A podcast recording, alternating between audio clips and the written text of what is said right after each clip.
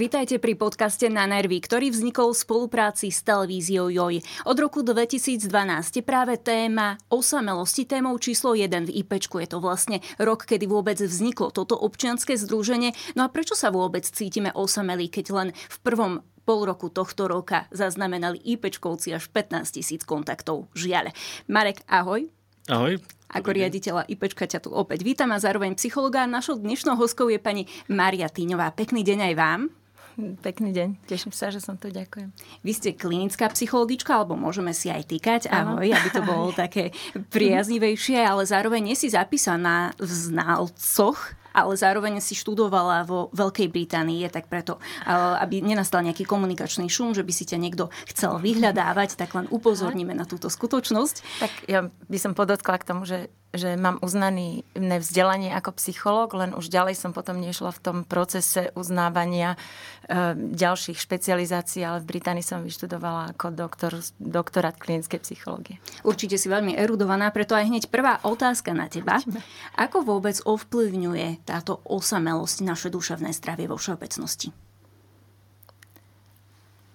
Asi má zmysel začať s tým, že čo rozumieme pod pojmom osamelosť a E, osamelosť, myslím, o ktorej chceme dneska tu rozprávať, je vlastne emóciou, emóciou, pocitom, ktorý cítime. A tak ako aj iné pocity ovplyvňujú naše mentálne zdravie, tak osamelosť tiež ovplyvňuje naše mentálne zdravie. Ako iné pocity nás upozorňujú na to, čo sa nám deje, um, ako pocit um, napríklad úzkosti alebo strachu nás upozorňuje na to, že, že asi je okolo nás nebezpečie, tak pocit osamelosti nás upozorňuje na to, že sme nejako stratili napojenie a my sme od prírody tvory, ktoré potrebujú byť napojené na svoje okolie a keď strácame toto napojenie, tak nás na to upozorňuje práve pocit osamelosti. Marek, môžeme špecifikovať, aké sú presne tie bežné príčiny, prečo sa človek cíti osamelý? Nie sám, lebo niekedy byť sám, mať tzv. mýtam je v poriadku, ale niekedy to už za, v podstate zachádza do úzkosti. Práve to sám, byť sám je často rozhodnutie, že, že chcem byť sám a je to úplne v poriadku. A, a tie príčiny osamelosti, tak e, keď sa pozrieme do toho, čo si o osamelosti myslí psychológia, tak, tak najčastejšie ako keby tými príčinami, takéto prvé hneď je, že môžeme prežívať smútok nad nejakou stratou, že, že si uvedomujeme, že niečo nám chýba, niekto nám chýba a máme pocit, že nemáme s kým hovoriť o tom, čo máme potrebu odkomunikovať, čo máme potrebu niekomu inému zdeliť. Čiže takéto chýbanie prináša so sebou ako odpoveď ten pocit osamelosti. Potom môžu to byť rozličné také zlomové negatívne zážitky alebo udalosti v živote. Napríklad strata, strata nejakej práce alebo, alebo um, niečo, čo sa udeje, čo nečakáme a ten výsledok v nás je, že, že toto som nečakal a teraz by som to rád s niekým zdieľal, ale vlastne nemám s kým. Tá osamelosť je fenoménom dnešnej doby, alebo sa ľudia cítili veľmi osamelí aj v minulosti? Naši pradetkovia, prababičky, keď išli venčiť kozy, ovce a podobne e, na pašu, tak oni ako vnímali celý tento problém? Ja si myslím, že naozaj treba veľmi dobre rozlišiť e, to, že človek sa môže cítiť osamelý aj uprostred davu ľudí a tá, e, ten pocit závisí viac od toho, od toho schopnosti alebo pocitu sa napojiť na to okolie. No a preto e, verím tomu, že pocit osamelosti prežívali ľudia odjak živa. Myslím si, že nielen ľudia, aj zvieratá vedia prežívať pocit osamelosti a um, Myslím si, že um, tá schopnosť napojiť sa a to trénovanie na napájanie sa na iných ľudí je teraz v nejakom inom štádiu, ako to bolo v tej minulosti. Takže preto asi môžeme uh, mať pocit, že teraz ľudia sú osamelejší ako inokedy, ale napríklad okrem takých dôvodov, ako spomínal Marek, že niekto nám zomrie, alebo tak e, vlastne aj akýkoľvek zážitok, ktorý máme, je nám osobný a ne, nemáme schopnosť sa o ním podeliť s inými, čo také zážitky sú vnútorné, ale niektoré aj katastrofické, tak tie tiež môžu spôsobiť tento pocit osamelosti. Spomínalo sa tu napríklad úmrtie určitého člena rodiny. Tá osamelosť vzniká len ako dôsledok alebo je to následok niečoho, Marek? Je to, je to tá odpoveď. našich hodnot, našich túžob. Lebo totiž to človek sa neskladá len z tela a z nejakých fyziologických, fyziologického, fyzického tela a z nejakých buniek, ale to, čo nás delí od tých bežných, musím to povedať ešte raz, že to, čo nás delí od tých ostatných živočichov, je to, že my máme ešte aj dušu a ešte nejaké, nejaké duševno, nejaké, nejaké psyché, niečo, čo nás presahuje, niečo, čo, čo, čo je pre nás taká tá oblasť, ktorú poznávame, a na ktorú narážame práve vo chvíľach a v momentoch, kedy nám niečo ako keby začne chýbať alebo niečo funguje inak, ako to naše telo potrebuje. Napríklad, keď sme príliš unavení, tak to naše telo nám to dáva nejakým spôsobom najavo. Alebo sa cítime niekde pod nejakým tlakom, pod nejakým stresom a podobne. Ehm, ešte k tej osamelosti sa, sa mi zdá, že je dôležité povedať, že niekedy sa cítime osamelo vtedy, keď e, všade, kde prichádzame, tak musíme niečo hrať. Že, že tam prichádza ako keby k takému sklameniu, že idem do nejakého kontaktu s niekým a zároveň tá odpoveď tých mojich potreb nie je z tej druhej strany adekvátna. A že, že zrazu ako keby nemôžem byť sám sebou, nemôžem robiť to, čo by som chcel, ale vlastne som zahnaný niekde, kde vlastne sa necítim úplne príjemne a komfortne a mám pocit, že, že nie som tam sám sebou. A vtedy si odnášam z toho stretnutia ten pocit, že, vlastne k tomu stretnutiu, k tomu napojeniu ani nedošlo. Že, že to je ako keby taký ten medzipriestor, ktorý si odnášam zo stretnutia. My tie stretnutia potrebujeme preto, aby, aby tie vzťahy, ktoré vytvárame, potrebujeme preto, aby sme mali, aby ten náš život mal nejakú chuť. Aby, aby sme mali pocit, že, že ten náš život sa niekde hýbe, že je naplnený tými príjemnými pocitmi. A keď ten príjemný pocit nedochádza pri tom stretnutí, tak máme pocit uh, tej opačnej odpovede a to naše telo nám signalizuje, že mm, niečo tu nie je v poriadku. Maria, ja nie som síce psychologička, mm-hmm. ale keď sa po vie COVID-19, pandémia koronavírusu, tak e, mi to tak evokovalo hlavne okrem teda samozrejme tých úmrtí aj tú osamelosť. Ľudia jednoducho boli zatvorení v karanténach, v izoláciách alebo celkovo nemohli stretávať svojich blízkych, jedine boli v takej tej menšej svojej rodinej bubline. Neprišla potom covide práve taká druhá vlna osamelosti, že sme zostali zaseknutí v tom časopriestore? Áno, ja som ako prípravu na toto som si pozerala všelijaké veci na internete a články a tam práve celkom zaujímavo hovorili o tom, že ten pocit osamelosti naozaj narastol po covide, ale nie rovnako u všetkých skupín. A myslím si, že toto je presne oblasť, kde ten covid najviac zasiahol mladých ľudí, kde e, zdravotne covid ohrozoval najviac starých, ale vlastne čím je človek starší, tým je viac ako keby navyknutejší na svoje emócie. Áno, je, má už za sebou zažité rôzne zvládanie emócií a vlastne vybavenejší e, sa, sa vysporiadať s ťažkými životnými situáciami a bohužiaľ v tom čase takého tínejdžerstva a dospievania hlavnou úlohou mladých ľudí je nájsť si miesto medzi tými svojimi, napojiť sa na tú svoju komunitu mimo svojej rodiny. Áno, to je, to je vývinová úloha mladých ľudí, napojiť sa a teraz prišla pandémia, ktorá toto napojenie vlastne úplne razantne zastavila, rozsekla. Teraz mnohé rodiny boli, že, že tí rodičia sa báli, mali doma starých rodičov, tak ani to, čo by im teoreticky tie deti ako keby mohli robiť, tak ani to im nebolo dovolované. A myslím si, že ich to naozaj že zastihlo nepripravených a vlastne aj ten pocit odpojenia bol veľmi, veľmi silný pre nich. Oveľa silnejší ako pre nás ostatných, ktorí už sme mali pred 20 rokmi možnosť sa ponapájať a teraz sme si tie napojenia e, rôzne ošetrovali cez kadejaké virtuálne stretnutia. Môžem sa spýtať, že ako to mhm. máš teraz napríklad s tými tvojimi klientami po covide a že ako oni rozprávajú o tej osamelosti? No. E, že či sa s tým stretávaš aj ty v tej svojej praxi? Ja mám dosť, e, mám viacero mladých ľudí, okolo 19 teraz majú, čiže cez pandémiu mali nejakých 17, presne táto skupina, ktorí boli možno trošku takí, uh, neviem si teraz dobre spomenúť, na výraz taký, taký hamblivejší možno uh, pred pandémiou, alebo že nebolo to pre nich také ľahké nadvezovať kontakty. Pandémia zdanlivo prešla v pohode. Oni nevedia sa vrátiť do toho sveta, nevedia sa vrátiť do toho sveta každodenných kontaktov. Aj by chceli, aj, aj to cítia, že to by bolo dobré a aj im to spôsobuje veľké problémy. Takže no, mám takýto náraz, toto som si všimla. Hej. Otázne je, ako to napraviť a čím to je, že, že sa nevedia vrátiť do toho bežného života a zase uceliť tie zväzky v sociálnych štruktúrach. Mm, ja si myslím, že, že taká jedna z ciest, čo sa snažíme ľuďom pomáhať aj pri iných problémoch emočných, je nebáť sa toho. Áno, e, vlastne pozrieť sa na tieto problémy tak, že sa k tomu otočím tvárom a poviem si, áno, cítim sa osamelo alebo obávam sa tohto, pretože rozumiem tomu, ano, nehnevám sa za to na seba, nehovorím si, že to je preto, že som nemožný, neschopný, ja neviem čo. Toto sa udialo, prešli sme s takouto skúsenosťou, tak poďme s tým niečo robiť. Ono sa, veľa vecí sa dá natrénovať.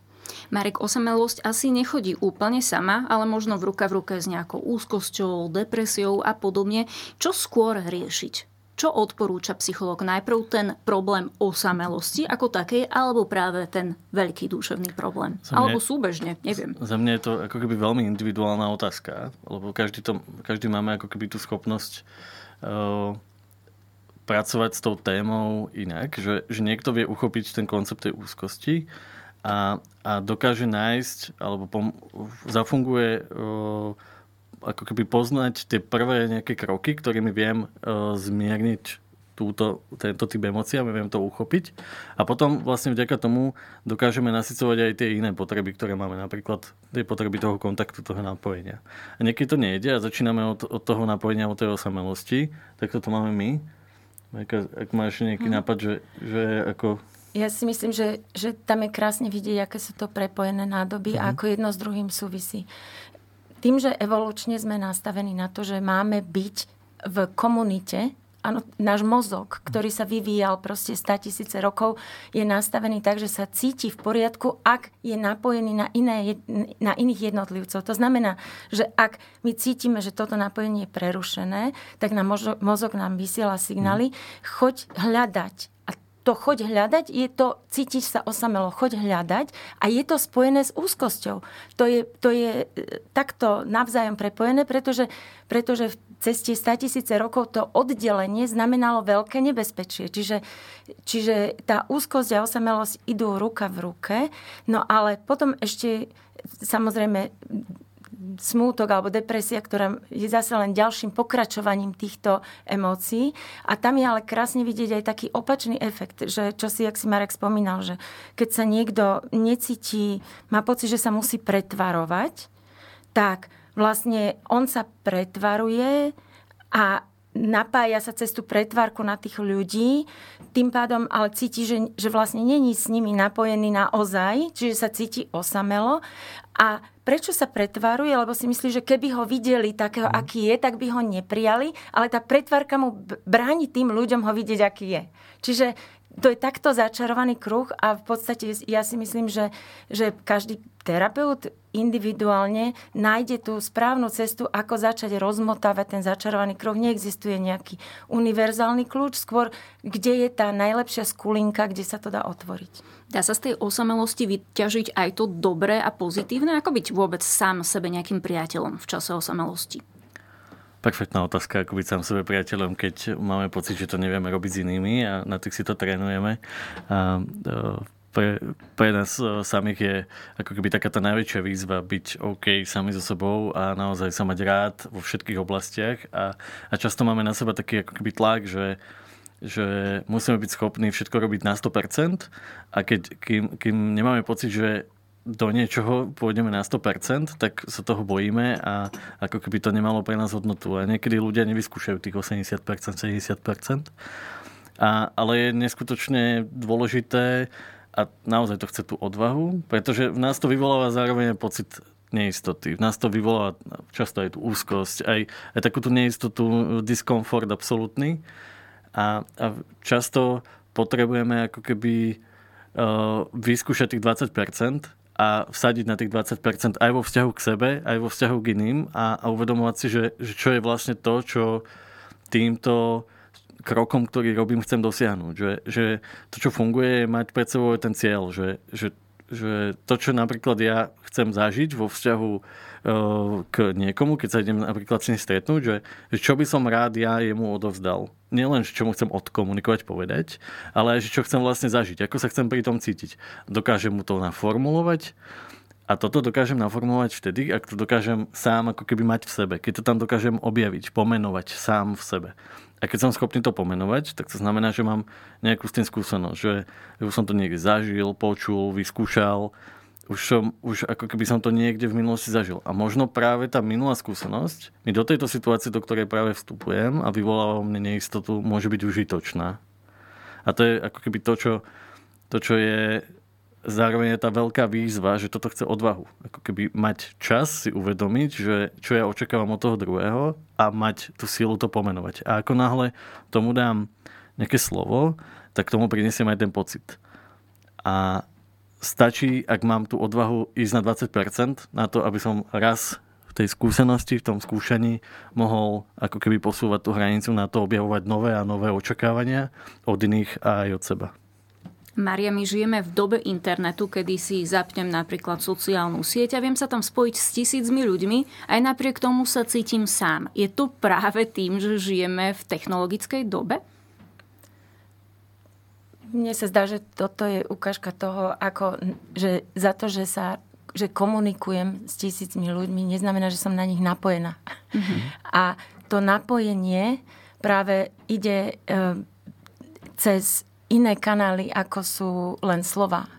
No, my máme, e, náš mozog je usporiadaný tak, že vlastne veľa z toho, čo my prežívame a cítime, zabezpečuje taký autonómny nervový systém. Áno, niečo, čo nie je pod kontrolou nášho rácia, nášho logického myslenia, ale e, je to, je to časť nášho mozgu, ktorá sa vyvinula e, už v minulosti a zabezpečuje nám prežitie a uvádza nás do stavov také, toho autonómneho systému, ktorý, ktoré urýchľujú potom to zvládanie tých situácií. A tie základné stavy sú také tri.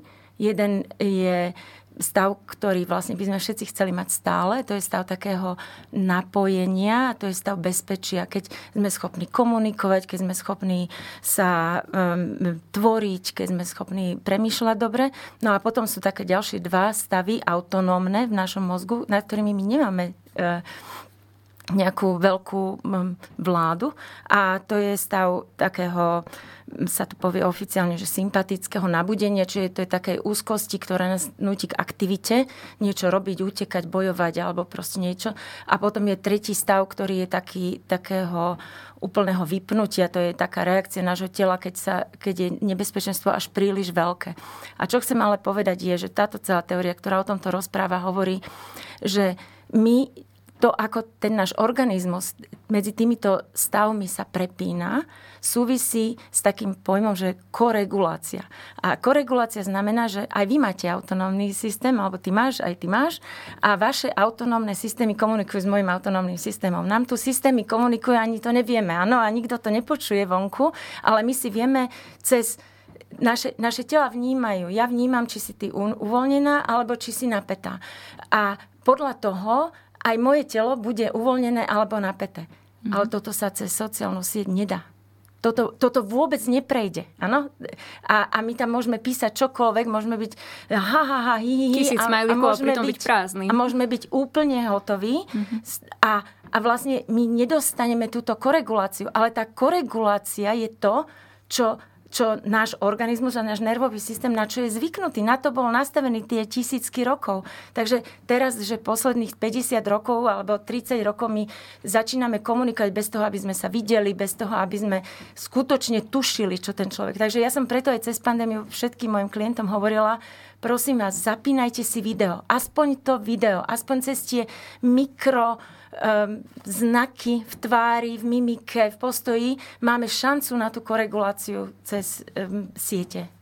Marek, existuje nejaké percento alebo pomer, koľko by sme mali času tráviť na sociálnych sieťach alebo na internete versus v tom reálnom svete? Žijeme stále v reálnom svete.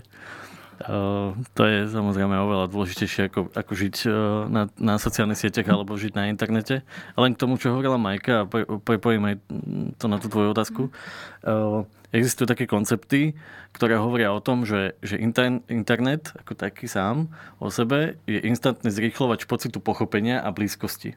Že ten disinhibičný efekt, ktorý vlastne vyvoláva tá technológia, že instantným spôsobom nasycuje, je to klamstvo, nasycuje ty tvoje, ten tvoj vlastný pocit toho porozumenia. Lebo ten náš mozog naozaj nie je prispôsobený tej komunikácii, ako to Majka hovorila, že on vlastne nevie, čo s tým má urobiť.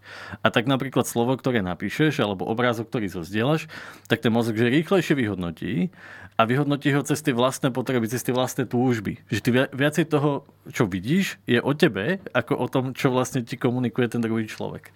A toto musíš byť schopná ako keby spracovávať, musíš byť schopná s tým pracovať. Na to, aby si vôbec mohol robiť nejakú, nejakú komunikáciu, ktorú nazvieš efektívna. No a ak máš priestor mimo sociálnych sietí, mimo ten instantný zrýchlovač pocitu pochopenia a blízkosti, tak žiješ viac emočný život, viac reálny život, viac pravdivý život. Aj tá polievka, ktorá je instantná, je niekedy fajn. Niekedy ju potrebuješ, niek- niekedy to je fajn. Presne tak. Ale samozrejme, že všetci uznáme, že tá polievočka slepačia, ktorú nám robí babička, alebo robila babička v detstve, takže vyvoláva nás nejaké, nejakú emóciu, nejaký pocit. Nejak, je to oveľa lepšie, kvalitnejší produkt. A teda vyberaj si sáčkovú polievku a papaj sa stále sáčkovú polievku, alebo papaj to, čo má tú skutočnú, naozaj reálnu chuť. To je taký obraz, tá metafora na to, e, že, že koľko vlastne je dôležité tráviť toho času. Niektorí ľudia naozaj nemajú možnosť mať tie sociálne kontakty uh, a preto je samozrejme lepšie, ak sú vôbec v nejakom kontakte, ako, ako nebyť v žiadnom kontakte, pretože my, ak nevytvárame vzťahy, tak, uh, tak sa ako keby uzatvárajú aj tie naše emócie a tie naše vlastné predstavy o tých iných a uh, deformujú sa a zároveň vyvolávajú to v nás oveľa viac toho pocitu úzkosti, ak to nie je vlastné rozhodnutie. Hej? Ak je to stále o tom, že my očakávame, že niekto príde a on nechodí, tak sme z toho sklamaní tak, sme, tak môžeme byť úzkostní. Môže sa potom vlastne tá naša úzkosť, tá, tá naša, môže sa to zmeniť na obranu a automaticky, keď niekto bude chcieť k nám prísť, tak už ho ani nepustíme, lebo vlastne to nepoznáme, čo to je, keď niekto naozaj chce mať s nami kontakt. Keď niekto naozaj chce s nami papať skutočnú polievku a nielen sačkovú. Majka, ty si spomínala, že ten videokonferenčný rozhovor mm. je samozrejme lepší než obyčajné písanie. Sú to aj bežné hlasovky? Lebo niekedy, keď niekto napíše obyčajnú vetu, dobre spravím to, to je mm-hmm. neutrálna poloha, ale ja to môžem prečítať aj ako dobre, spravím to, alebo dobre, spravím to. Mm-hmm. Hej, že možno niekedy nastáva aj komunikačný šum, že s tým človekom si nevieme až tak uh, naviazať to správne prepojenie. A myslíš, že to rieši hlasovka, hej?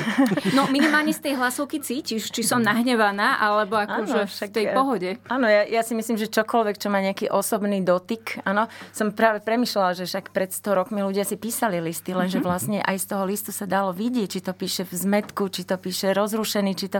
Nie, ľudia, mm-hmm. ľudia vedeli čítať. No. Aj my teraz sa učíme čítať, áno.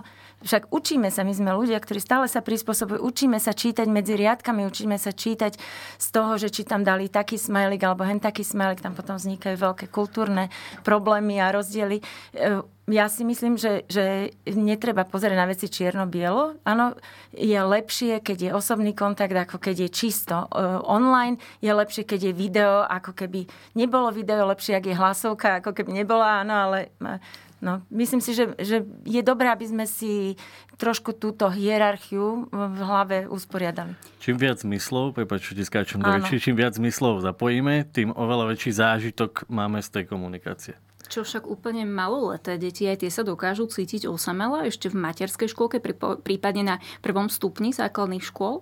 Určite. Uh-huh. Určite a to sú deti, ako som spomínala na začiatku, že keď máme zážitok, ktorý je nezdeliteľný, teraz si predstavte, predstav si, že, že vyrastáš v rodine, kde ťa otec mláti a nemôžeš to povedať nikomu.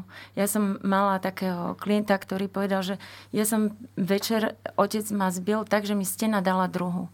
A ja som prišiel ráno do školy, ja som si myslel, že takto žijú všetci. Prišiel som ráno do školy a tam sa tie deti smieli. A oni sa normálne... A ja som si hovoril, jaký som ja sprostý, však ja to nedokážem. Oni sa dokážu takto smiať, keď sa mm. toto deje večer. to je jaká osamelosť? To je veľká osamelosť. Ako. Nielen, že, nielen, že sa mu dialo zle, on to ešte celé zle vyhodnocoval, vlastne ho to úplne oddelovalo od zbytku e, jeho rovesníkov. Tým pádom on sa ani nepriznal pani učiteľka, lebo si myslel, že je to bežné? Áno. A ešte to slovo priznal sa, je, je ako keby, že aj v tých slovách tie, tie slova majú že obrovskú moc, ako o sebe hovoríme, že keď chceme od toho dieťaťa, aby to povedalo tomu dospelému... Nemôžeme povedať priznaj sa, tak, hej? hej, nemôžeme mm-hmm. mu povedať, že priznaj sa, lebo k čomu sa on má vlastne priznávať? Trestnému činu. No, hej.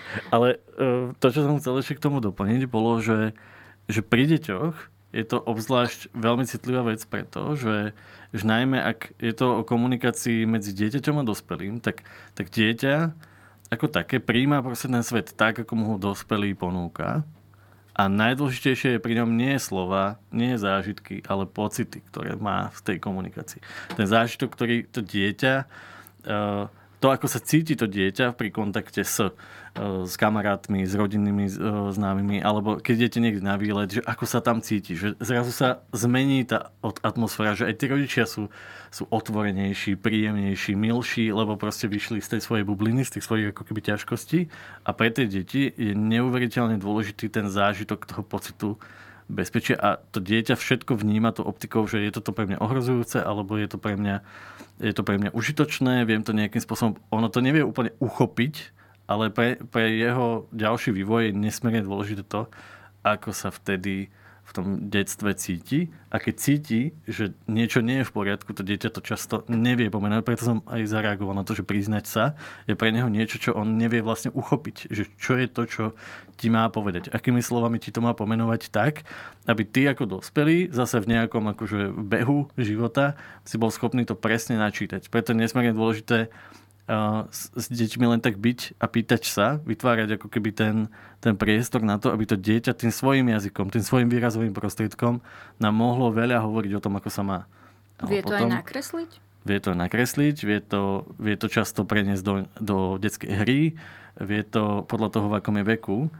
Má stále viac a viac tých výrazových prostriedkov, ako spracuje tie vlastné pocity tej neistoty a zároveň ona aj skúša tie termíny, hej, že, že to, čo počuje, tak sa skúš, skúša nejako aplikovať do tej svojej do, tej svojej, do toho svojho vlastného poznania. Často to preto domotá, často to preto priniesie domov veci, ktoré počuje, lebo videlo, že tam to prinieslo veľa tých emócií a že doma, keď to prinesiem do toho svojho priestoru, kde, to, kde sa cítim bezpečí, čo to spraví?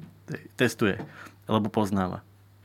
Mária, samozrejme niektorí ľudia žijú vo svojej bubline osamelosti, ale to len preto, že majú sociálnu úzkosť, prípadne fóbiu a boja sa vôbec vstúpiť do miestnosti plnej ľudí. Čo s tým, ako dokážu riešiť tento problém?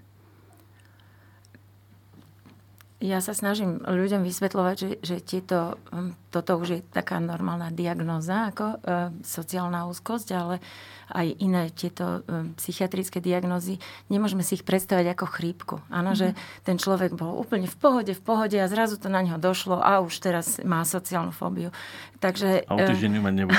Áno, alebo keď dostane nejaké dobré lieky a teraz, že už to bude všetko zase perfektné. E, podstate e, my ako psychológovia sa snažíme, aspoň teda, jak mňa učili, tak bolo, že, že nedávajte ľuďom diagnózy, ale dávajte im také, čo sa volá, že formulácia. Tá formulácia je práve také individuálny e, príbeh, kde sa snažíme tomu človeku vysvetliť, že z čoho vlastne on vychádzal, e, čo sa udialo, čo z- začalo, spôsobilo to, že momentálne má tento typ problému, ktorý má, čo z toho, čo robí, ten problém zhoršuje a čo ho zase zlepšuje a z toho potom nám môže výjsť, že, že ako mu môžeme pomôcť. Ale to vyslovene závisí individuálne od tohto jeho príbehu. Čiže tak všeobecne povedať, sociálna úzkosť, začnite ľudí posielať do sveta, nech čím viac to robia a nech, sa nech im to pôjde. No ale oni majú na to dôvod. A ten dôvod častokrát je ako v ich hlavách veľmi platný. Ano, čiže my musíme najprv na to dojsť, musíme sa začať rozprávať, musíme, musíme pomôcť tomu človeku pripustiť, že možno tie obavy, lebo to je obava nejaká, že možno tie obavy úplne nie sú opodstatnené a v podstate byť takými sprievodcami, ktoré mu pomáhajú sa na tie nepríjemné pocity tak akoby otužovať. Áno, vyskúšať, ako keď sa otužujeme na studenú vodu, tak vyskúšame e, nejaké ľahšie situácie a potom postupne ťažšie a ťažšie. Mal som takého klienta s sociálnou fóbiou, ktorý bol z rodiny alkoholikov. Áno, tiež ako dieťa zažíval veľkú osamelosť, pretože sa museli stiahovať, mali ja neviem, boli v exekúcii a no to sú skúsenosti, ktoré nebudete zdieľať so svojimi rovesníkmi. A tak v ňom stále ostalo, že on je teda nejaký taký iný, vadný, mal by sa pozerať, ako vyhovieť všetkým okolo seba. A z tohto výslednicou tohto bolo, že povedal, no keď sa kolegovia rozprávajú, ja k ním ani nejdem, no lebo ešte by som povedal niečo zlé, ja si potom 5 minút chystám, čo budem hovoriť a potom to nevíde. Takže postupne sme pracovali na všetkom tomto, na jeho porozumení toho, odkiaľ to vyšlo, na jeho porozumení tomu, že vlastne to, že sa mu toto udialo v detstve, neznamená, že on je nejaký vadný človek, že to sú zručnosti, ktoré nemal kde sa naučiť. A nakoniec to skončilo, takže sa prihlásil do kurzu herectva a chodil do toho kurzu pol roka a potom povedal, myslím, že už som si odtiaľ zobral, čo som potreboval, hm. končím. Čiže aj to a... bolo možno jeho forma nejakej psychoterapie, to herectvo. Áno, áno, to, bolo, to bola normálna súčasť toho procesu, ktorým sme spolu prechádzali. Ale bolo by úplne nezmyselné, aby na začiatku, keď prišiel, mu niekto povedal, no, tuto sa prihlásiš do kurzu herectva a môžeš... A začne monoárny kareniny hneď v tejto chvíli.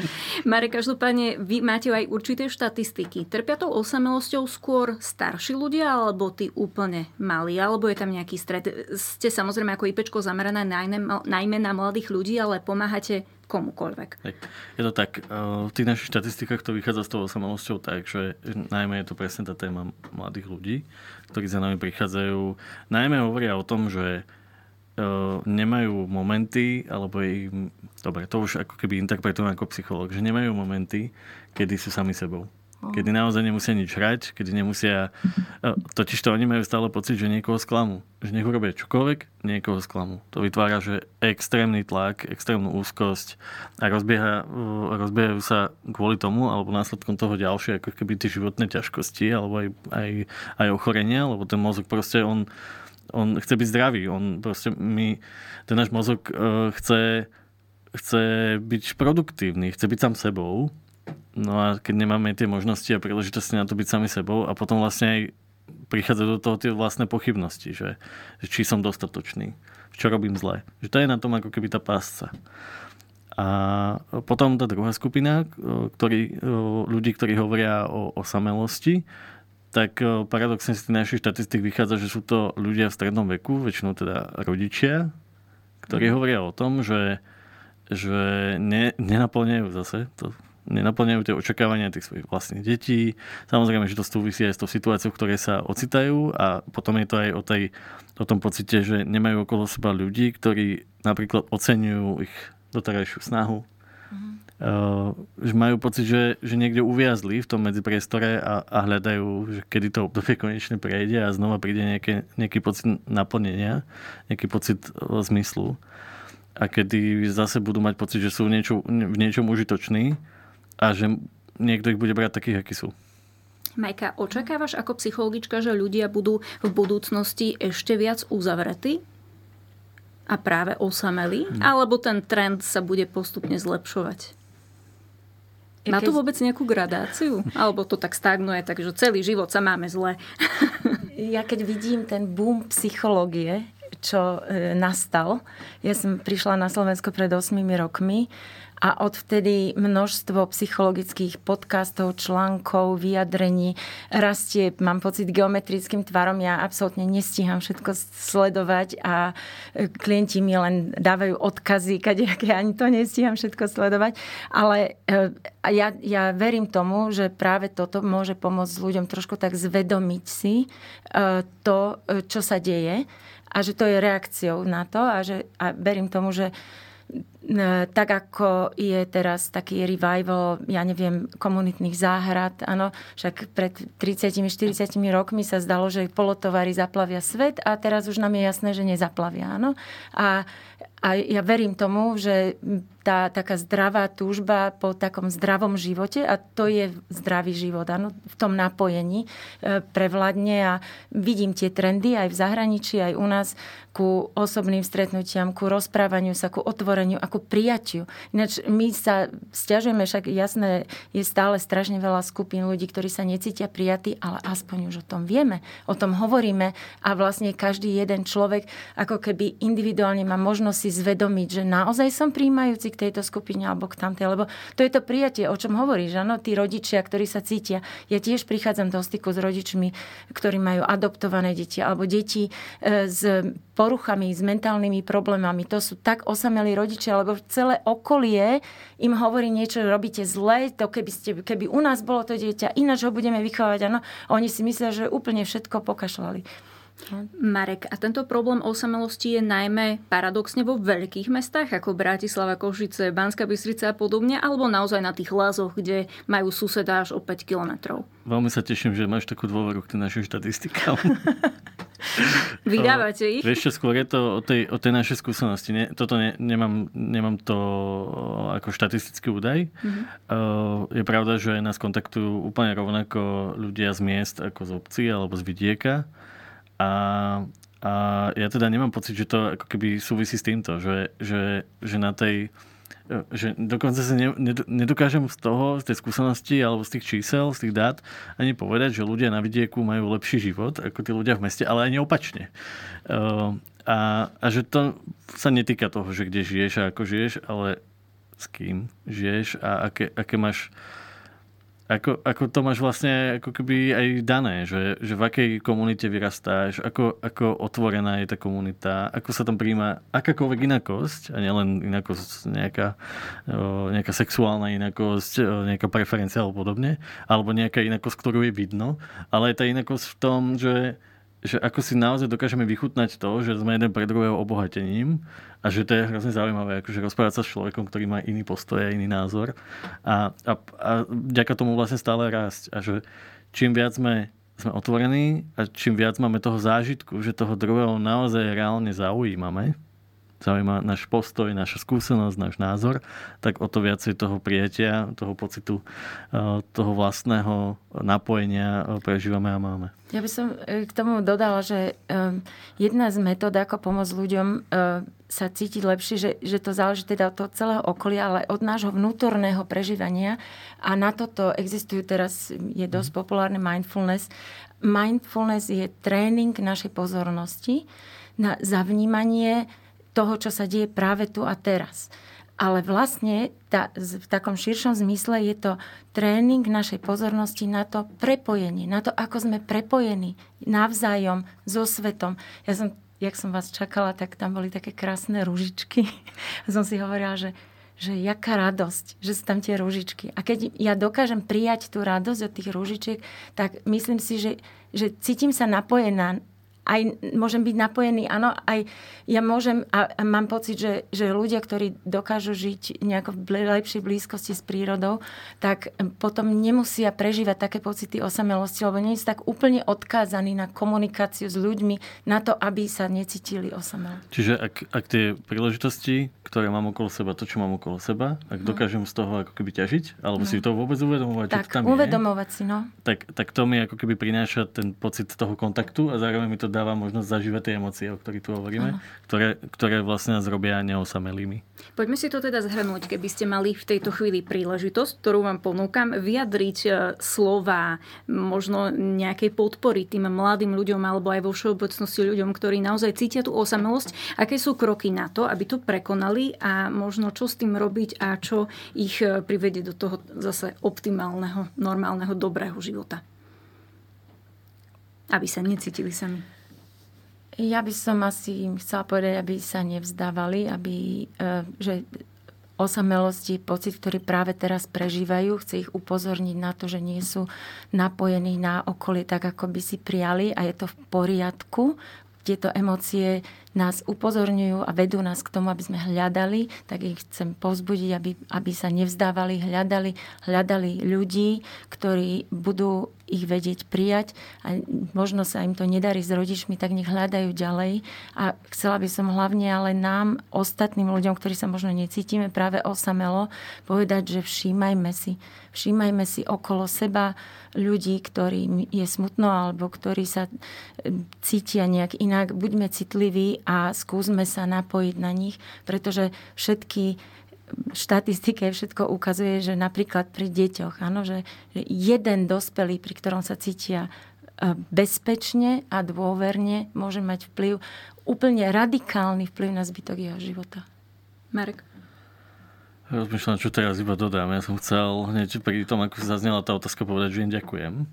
Že, mm. že majú tú odvahu uh, a trošku je drzosť, lebo to naozaj je ako keby tá, ten obrovský prejav tej ich túžby po tých hodnotách, že, že potom mať to inak a že vďaka tomu obohacujú na všetkých ostatných a že je nesmierne dôležité a fakt si vážim to, že to sú schopní robiť. Že sú schopní povedať, že je toto a toto e, je pre mňa ťažké, lebo viem a fakt to zažívam aj so svojimi klientami, že to nie je samozrejme a že to chce naozaj veľmi veľa odvahy. Aj to hľadať pomoc. Aj to hľadať niekoho, s kým znova a znova to vyskúšam to je proste, to je hrozne náročné niekedy. A, a keď to niekto robí a skúša a hovorí o tom, tak je na dobrej ceste a som veľmi za to rád. A, a fakt mňa to veľa učí, že veľa, ja som rád, keď ľudia dokážu rozprávať o takto hlbokých veciach, akože sa cítim osamelo, lebo to znamená, že máme medzi sebou dôveru, že máme medzi sebou ten pocit bezpečia. A že keď sme schopní toto vnímať, že ten druhý mi toto hovorí, a keď sme schopní si to na chvíľku ako keby uvedomiť, že aha, toto je to téma, toto je tá výzva, tak eh, to môže vlastne pomôcť nám všetkým a budovať celú tú spoločnosť. Téma osamelosť bola témou ďalšieho podcastu Na nervy, ktorú organizuje IPčko v spolupráci s televíziou JOJ. Moje meno je Nikole Richterová. Budem vás týmto podcastom sprevádzať aj naďalej. Určite sa tešte na ďalšie naše témy, ktoré budeme analyzovať. No a samozrejme pomoc existuje, ak aj vy trpíte rôznymi duševnými problémami. Kontaktujte napríklad kontaktnú krízovú linku IPčka na čísle 0800 500 333. K dispozícii je aj chat či e-mail. Od nás je to v tejto chvíli všetko. Ďakujeme za pozornosť pozornosť a niekedy zase dovidenia a do počutia.